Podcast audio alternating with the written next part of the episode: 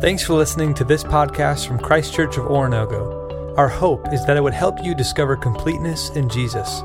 Now for this week's teaching.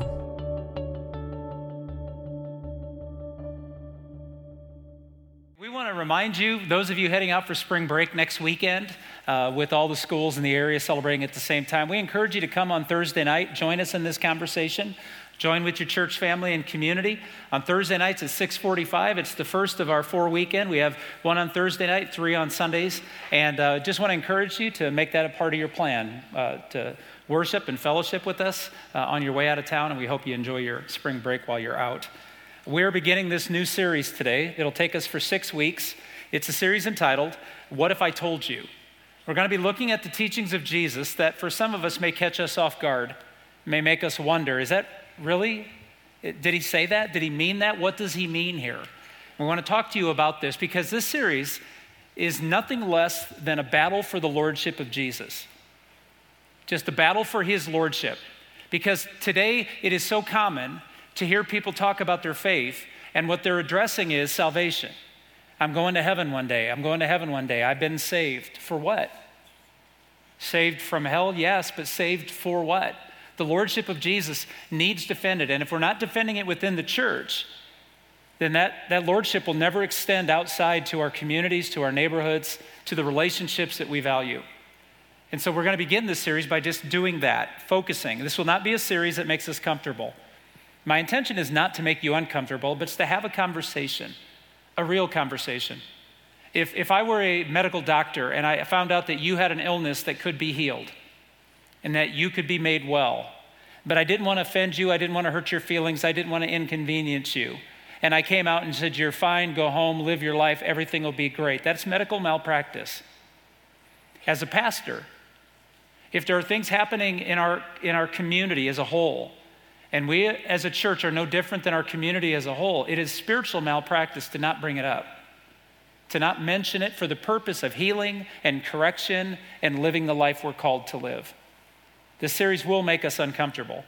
It will cause each one of us to have some difficult conversations with our own heart. And I hope you'll risk having those. It'll cause us to have some difficult conversations in our own homes, to overcome some of the tendencies and the defaults that we have fallen into that are not taking us where we have pledged to go. It'll challenge us to put away some of the affirmations of our culture that are in direct opposition to what Jesus has set as the standard. The world does not get to redefine Jesus, He redefines the world. And it's going to cause us and challenge us to take His word as our guide, not our feelings, not our desires. See, this is going to be a repeated call to repent.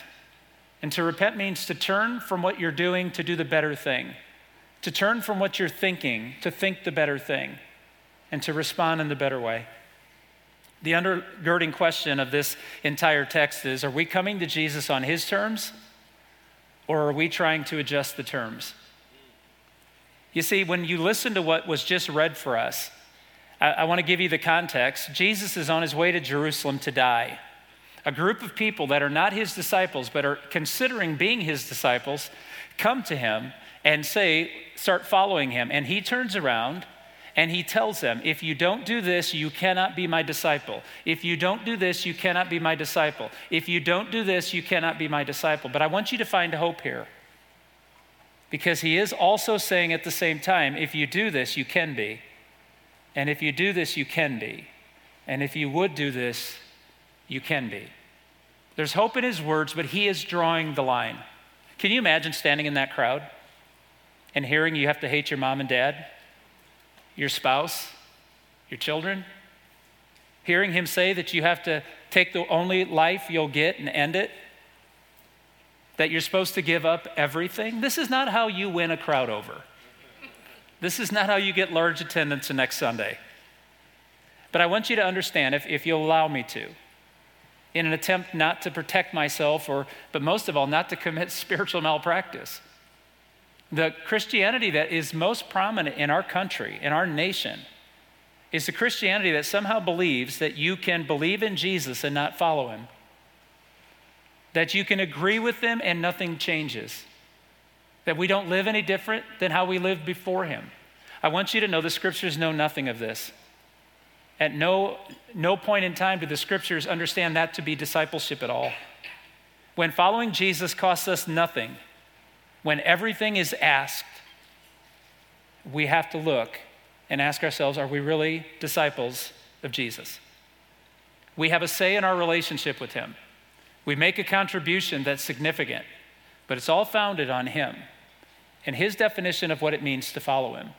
What I'd like to do this morning is show you three different ways in which Jesus laid out basic requirements for discipleship. Now, they're not basic, meaning easy, but they are principally the basic discipleship demands, requirements that He makes of us. Let's begin with the first. Jesus requires a shocking level of love, and He knows it too. It's a shocking level. Verse 26 If anyone comes to me and does not hate his father and mother, his wife and children, his brother and sisters, yes, even his own life, he cannot be my disciple. Now, I've read the scriptures. I know it says that to honor your mother and father is the first commandment that comes with the promise. It goes all the way back to the 10 words, the 10 commands of Scripture. So, how can it be that I'm supposed to honor my mother and father, and then Jesus turns around and says, You got to hate them? Well, the word hate doesn't mean despise, it doesn't mean to devalue. It's a comparative term he's using. He's using shocking imagery to capture our collective minds. So, what he's saying is that it's a comparison thing. In comparison to our love for Jesus, it appears we don't love other people at all. When we, when we know the love we have for him and what he's expecting of us and what he has done for us, all on its own, it would appear we don't love others the same way. And I think about what about my real affections for my wife or my sons or my daughter in law or most of all, my daughter in law's dog. I love that dog. And that dog loves me. Am I supposed to dismiss that and say, nope, can't love the dog, can't love my kids, can't love my wife? I got to be so. No, he's not talking about fake religious activity. He's talking about the heart we have because Jesus has been teaching us from the very beginning that when we get our love for God founded, it makes our love for everybody else a blessing. When we get that reversed, our love for a thing or a person can so overwhelm us that it doesn't meet their needs and it doesn't fulfill our hearts. There's a dangerous temptation to soften Jesus' words so that we fit into them. And we can't do that. Jesus' words stand for what they are. We have to change for them, not just fit into them. The Lordship of Jesus, if it's not our guiding voice, we'll be listening to voices that overpromise and underdeliver. Jesus was asked the question, Teacher, what's the greatest commandment? And he said, Love God with everything you are, and then you'll love others like you love yourself. When we get love for Jesus balanced first, it's an incredible big ask, a shocking level of love. But I want you to listen to how Jesus said it as recorded by Matthew in the 10th chapter of Matthew. Anyone who loves his father or mother more than me is not worthy of me. And anyone who loves his son or daughter more than me is not worthy of me. And anyone who does not take up his cross and follow me is not worthy of me. If you love something more than Jesus, by definition, it's an idol. Now, in America, we don't have people who have little statues on shelves and they sit on pillows and kneel and pray and burn things and offer sacrifices. So we hear the word idol and we think it's an antique word from an antique age that doesn't exist anymore. No, listen, by definition, an idol is anything you love more than God or anything you find your security in more than God. Jesus is asking us to abolish our idols. And we have them all over our nation. We have them all over our, our state. We have them all over this church. We idolize things. We place our security on things. We idolize our children and our children's happiness. We idolize the concept of marriage rather than the reality. We idolize our family, our friendships. We idolize sex. We idolize fortunes. We idolize fame. We idolize trophies. All of these things are given greater focus in our lives than the things or the person of Jesus and his kingdom. And Jesus said, When you love something more than you love me and you live your life for something more than me, you cannot be my disciple. And he's earned the right to ask for that, hasn't he? The cross and all he's done for us, to ask anything of us is not too much. To idolize is to replace the love of the giver of good with the gift of what is good. We must forsake loving anything more than Jesus, and when we do, we will find a love within us that blesses everyone in your life, including your enemy and including those who persecute you. See, this changes our perspective. What Jesus is wanting to do is change our perspective on how we see things. Because when the love of Christ is in us, the love of Christ will flow out of us. When we love Jesus foremost, it will create a love in us that is good for everyone we meet. Jesus requires a shocking level of love. He also requires undivided loyalty, and he's unashamed to ask for it. In verse 27, he says, Anyone who does not carry his cross and follow me cannot be my disciple.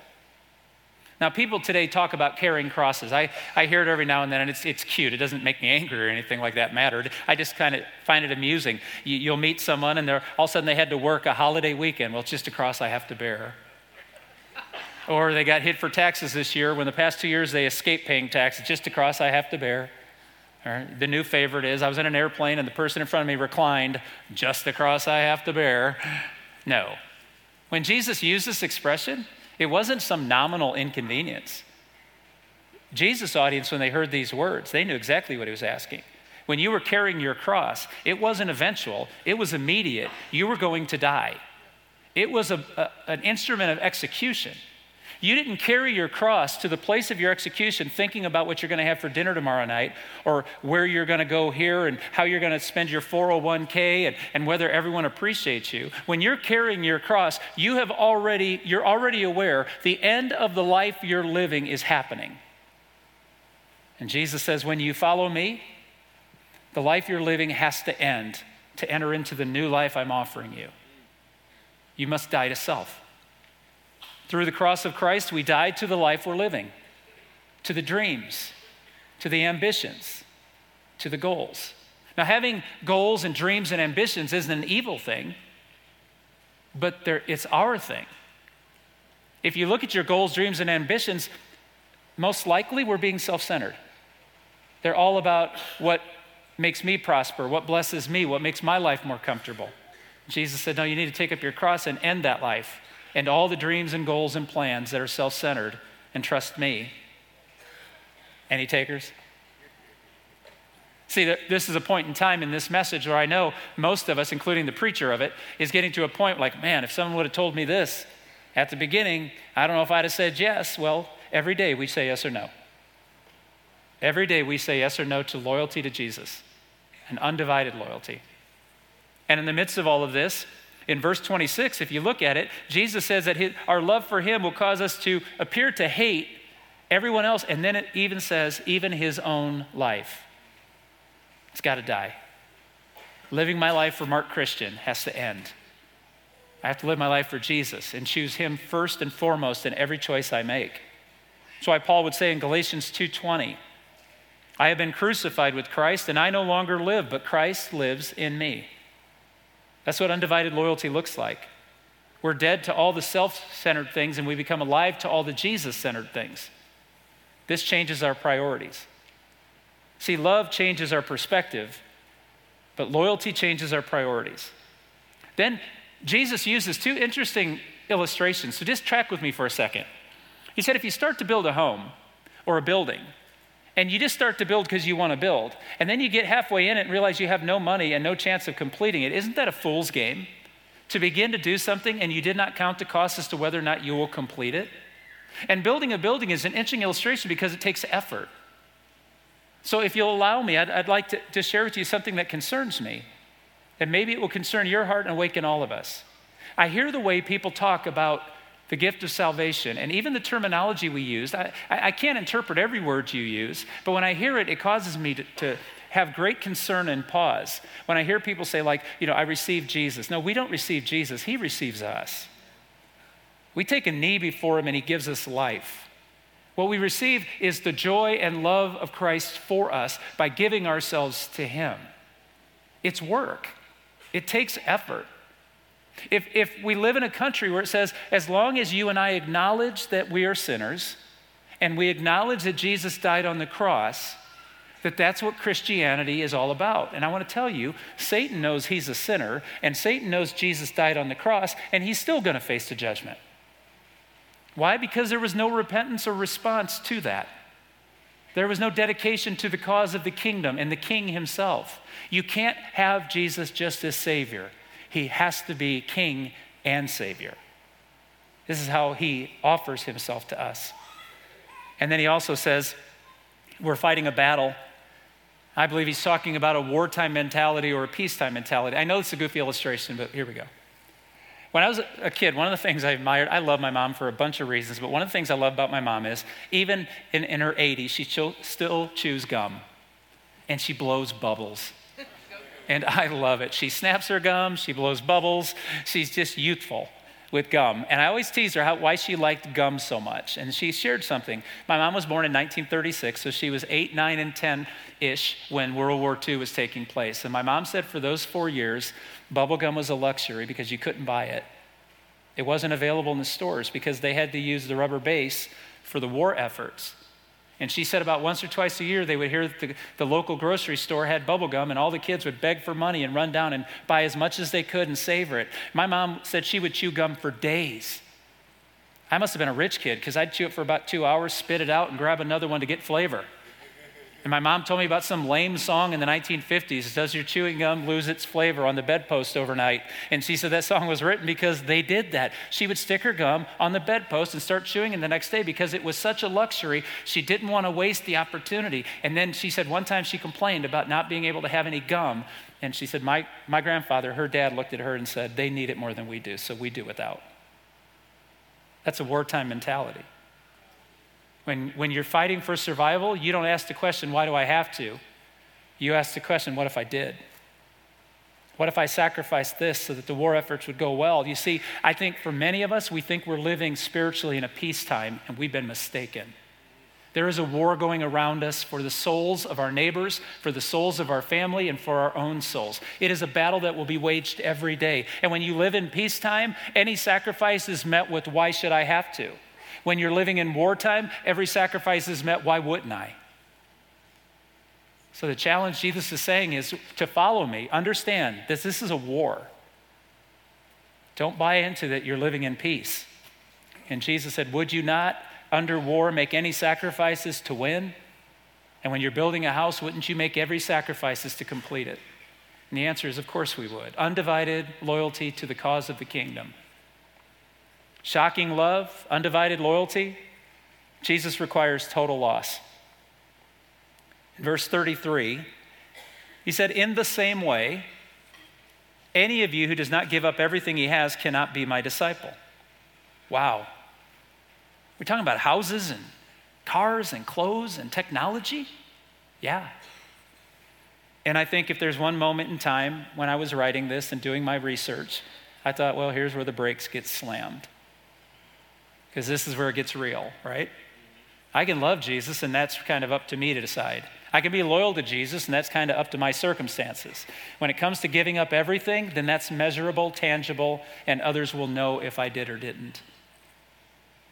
I want you to understand something really clearly. I'm going to play with words here for a second. Jesus does not say we have to get rid of everything. We do have to give up ownership of everything. So if you have technology, if you have houses, cars, clothes, luxuries, I'm not asking you to feel guilty. I'm asking you, are they available to the kingdom or are they only available in your kingdom? Can they be liquidated and used for the advance of the gospel? Is your 401k yours or is it available to God to advance the kingdom today? Is the money we spend on the things we don't need more important to us or should that money be liquidated? Now, I know this is heartless the week before spring break. I'm going away too. I'm weighing the same thing. If I'm willing to spend this much money for a week to just get away for a couple of days, is that, is that same amount of money available to advance the message in Japan? Or through a Bible college student who's training to preach the word? Or to sponsor a young person to go on an event that may alter their focus of their life? See, what Jesus is saying is not you don't have to get rid of everything, but you have to give up ownership of everything. Just like he did when he came to earth. This changes our possessions. Love changes our perspective, and loyalty changes our priorities, and this changes our possessions. They're not mine anymore, they're His. And everything I have and everything I am is available to Him. Whoever wrote the letter to the, there were a Jew, group of Jewish Christians. They had Hebrew background, right? That's made them Jewish. And they had converted to following Jesus Christ, and someone wrote them this magnificent letter about showing them how much greater Jesus was than everything they abandoned. And in Hebrews chapter 10, verse 32, listen to these words carefully. It may fit today. Remember those earlier days after you had received the light, when you endured in a great conflict full of suffering? Sometimes you were publicly exposed to insult and persecution. At other times, you stood side by side with those who were so treated. You suffered along with those in prison and joyfully accepted the confiscation of your property because you knew that you yourselves had better and lasting possessions.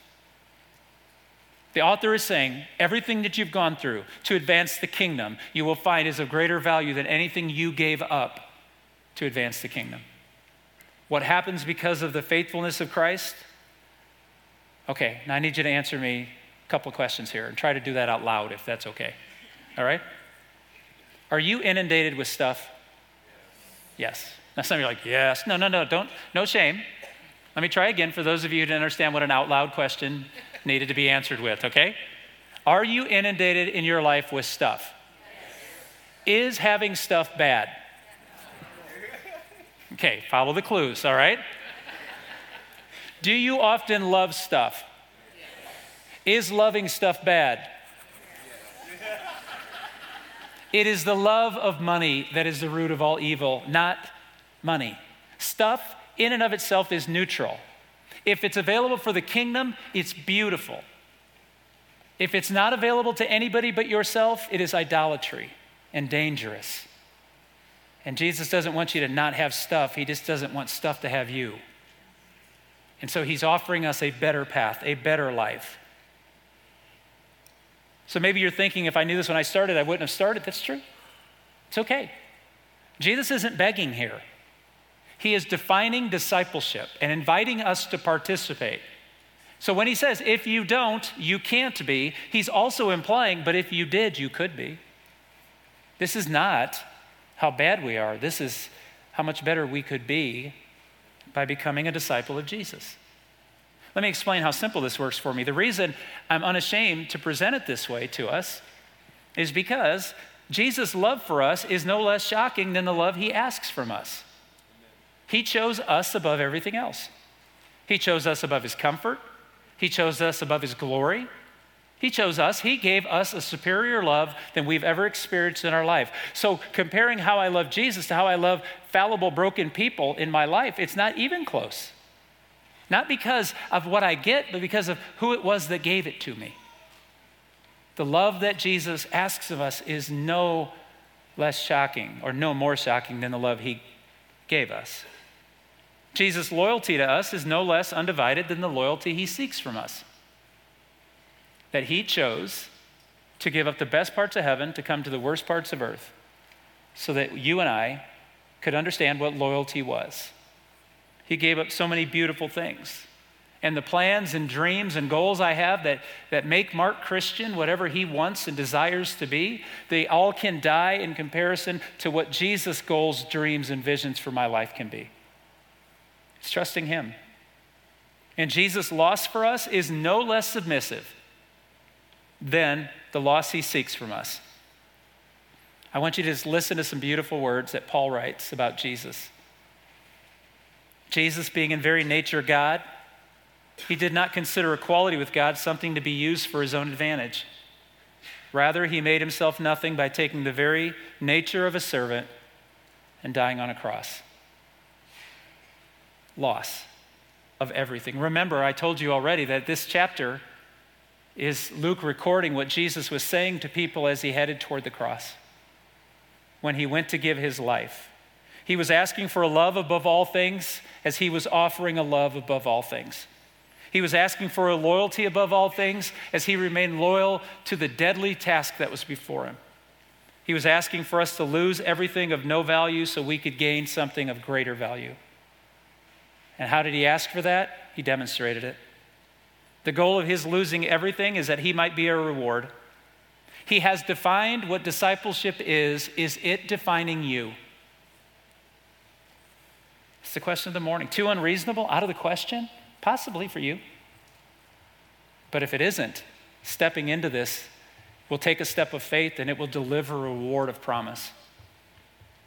Will you and I repent of a mindset in a world that has spoken into our lives that we can soften the words of Jesus to fit our condition and our desires? Will we rededicate ourselves to a renewed uh, perspective on His importance, to a kingdom minded priority toward His goals, to the abandonment of the ownership of anything for the sake of the kingdom? Will we choose to love Him first, to live for Him, and crucify our dreams and goals that accomplish nothing to bring glory and honor to His name? If we will repent, if we will dedicate and rededicate ourselves, He, we can be His disciples. That's what He's asking for. I've shared with our eldership this. We've had quite a few conversations about this series. Not that we're scared of it, but we want to make sure that the messenger doesn't get in front of the message. That my tone or my illustrations don't cause you to go, I'm not going to do what Mark Christian says. Please don't ever do what I say. But when Jesus speaks, and if he should speak through me, please do that and let everything else fall away. But the question has been for me, my concern is that someone will be sitting here in the next four or five weeks and they'll hear these words and they'll think, eh, Preacher, I don't even know from what you're saying. Eh, eh, am I saved? Let me put it this way salvation is not the thing, Jesus is the thing. If our concern is just getting to heaven, what good will heaven be if Jesus isn't there? See, this isn't about Jesus giving us a gift and forgetting the giver. This is about getting the greater gift than just salvation. It's not about one day going to heaven, it's about having a real, live, interactive presence with Jesus Christ Himself. Because wherever Jesus is, that's where heaven is. And to try to go to a place where you don't need Him to be with you when you go is probably not going to end up being heaven. So I want us to ask the right questions Do you have Jesus? Do you love Jesus? Are you dedicating your loyalty to Jesus? Would you lose everything for Jesus? Because then you and I will discover what it means to be a disciple. You see, Jesus didn't say you couldn't be a disciple. He did say, however, you couldn't be his disciple. He has defined what a disciple is. Has that definition defined us? Because if it hasn't, today's a day of renewal. Today's a day of repentance. Today's the day for every single one of us, whether you've never followed Jesus, whether you're a young person like beautiful Madison this morning who just made a pledge at a young age. And when I hear her confession, I believe every word of it. She needs us to walk with her through the trials that will come in following Christ. She's not on her own. And some of us have walked alone, and we need to walk in community. We need to be strengthened in community, and we need to hold each other to a higher standard. Let's not let our culture diminish what Jesus said. Let's live out what Jesus said and discover heaven here on earth, where God gets whatever God wants, and we find Christ. Let's stand together. Thanks again for checking out this podcast. We hope this teaching helped you to discover completeness in Jesus and encourages you to help others do the same.